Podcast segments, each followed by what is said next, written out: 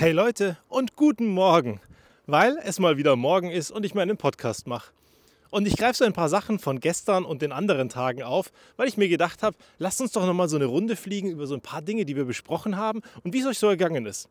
Und zwar schnappe ich mir gleich das erste Thema, Bücher lesen. Wie ist es dir ergangen? Hast du es gestern gemacht? Hast du es einfach mal durchgezogen, ein Buch geschnappt und ein paar Minuten gelesen? Also, meine Frau hat mich gestern deswegen aufgezogen. Sie hat gesagt, hey, na, liest du heute ein Buch und lacht mich aus. Na toll, wunderbar. Natürlich war ich noch motivierter, mein Buch zu lesen. Gestern Abend habe ich mich dann aber mit einem Freund getroffen und wir sind beide vor einem Bier versumpft. Vor einem Bier heißt bei mir vor einem alkoholfreien Bier, mal wieder, wie immer. Und es war ein schönes Gespräch und es war ein schöner Abend. Das Ergebnis war aber, ich bin um halb zwölf nach Hause gekommen. Aber nichtsdestotrotz, ich hatte mir ja was vorgenommen. Also Buch geschnappt und noch ein paar Seiten gelesen. Zumindest 20. Und ich war stolz auf mich. Und heute Morgen frage ich grinsend meine Frau und sage so, und du? Hast du was gelesen? dann sagt sie, weißt du was, ich habe es mir nicht mal vorgenommen. Ich war realistisch. Ich bin einfach mit den Kindern ins Bett gegangen und habe meinen Kopf von innen angeschaut, wie ich immer so schön sage. Also die Augen zugemacht. Und leider war es dann zu dunkel, dass ich noch lesen konnte. Okay, finde ich auch in Ordnung. Am Ende ist eins wichtig. Wichtig ist, dass du Dinge tust, die dir gut tun. Und wenn du Dinge tust, die dir gut tun, geht es dir in Summe besser. Und wenn es dir besser geht, wirst du irgendwann auch Energie und Lust haben, das zu tun, was dir auf der anderen Seite Freude bereitet oder was du schon mal lange machen wolltest. Zum Beispiel ein Buch lesen. Und dann greife ich als zweites die Pomodoro-Technik von gestern nochmal auf. Weil so ein paar Sachen machen mir da doch Gedanken. Also okay, jetzt sagst du, hey, 25 Minuten, voll schwierig, es passieren lauter komische Sachen, ich habe ganz, ganz viele Termine und ich komme überhaupt nicht dazu, diese 25 Minuten mir zu nehmen. Da greife ich ein paar Wochen vorher auf. Was ist, wenn dein Tag früher beginnt und du einfach in der Früh genau das tust, was nötig ist, damit du diese 25 Minuten gemacht hast, um ein bisschen voranzukommen, um was zu verändern? Und glaubst du wirklich, dass es besser wird, wenn du jeden Tag das Gleiche machst. Also wenn du jeden Tag mit deinem Schema weitermachst, nichts veränderst, nichts anders machst, glaubst du, dass dann auf irgendeine Art und Weise die Produktivität steigt, die Ergebnisse besser werden oder du mit den Dingen vorankommst, die wirklich wichtig und wirklich richtig sind? Auch darüber hatten wir genug Folgen in der letzten Zeit. Nur am Ende bleibt für mich eins. Wenn wir immer mit der gleichen Perspektive draufschauen, auf ein wunderschönes Haus und einmal von der einen Seite drauf gucken, wo es leider hässlich ist, bleibt die Perspektive leider hässlich.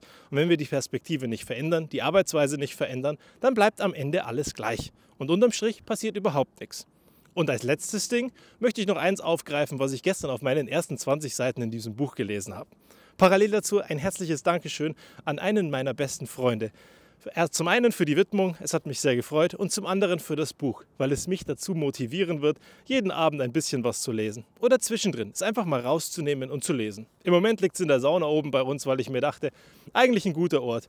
Ich kann runterkommen, ich kann entspannen, ich kann mich aufs Schlafen vorbereiten und währenddessen mein Ziel erreichen, dass ich sage, ich lese mal wieder ein bisschen mehr und bin weniger am Smartphone. Aber zurück zu diesen Dingen, die ich dort gelesen habe. Sehr, sehr spannende Geschichte. Da steht dann drinnen, Überleg dir mal, wo du in zehn Jahren sein möchtest, welche Ziele das wären, die du erreichen müsstest, dass du am Ende dort bist und dass du an diesem Punkt bist und wie dein Leben so aussehen würde. Und wer mein Buch gelesen hat oder wer sich damit beschäftigt hat oder den Podcast schon lange hört, der kennt ja das, was ich da auch so habe. Und dann, sehr spannend, sagt er, so und jetzt stell dir mal vor, einer hält dir eine Knarre an den Kopf. Und der sagt dir, so, das, was du in zehn Jahren erreicht haben möchtest, musst du in sechs Monaten schaffen, ansonsten wirst du abgeknallt. Wärst du motivierter? Vielleicht. Wärst du kreativer? Ganz sicher. Wärst du auf irgendeine Art und Weise vielleicht in der Lage, zumindest einiges an Prozent von diesem Ziel in zehn Jahren zu erreichen? Auch ganz sicher.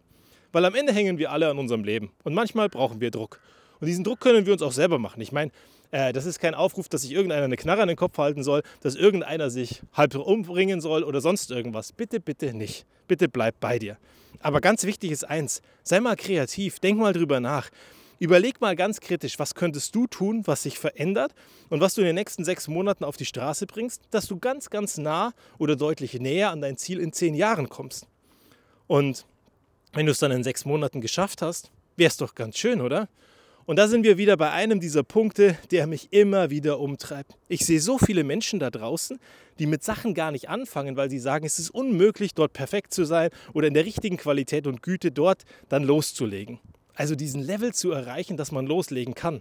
Und das finde ich ultra tragisch, weil warum sagen wir, hey, ah, ich brauche da diese 100, 120 Prozent Lösung, anstatt dass man sich mit 60 Prozent zufrieden gibt, weil die 60 Prozent verändern wahrscheinlich da draußen in der Welt auch etwas. Zum Positiven. Machen es besser, machen es nachhaltiger, weil du ja gesagt hast, das ist genau das, was du erreichen möchtest.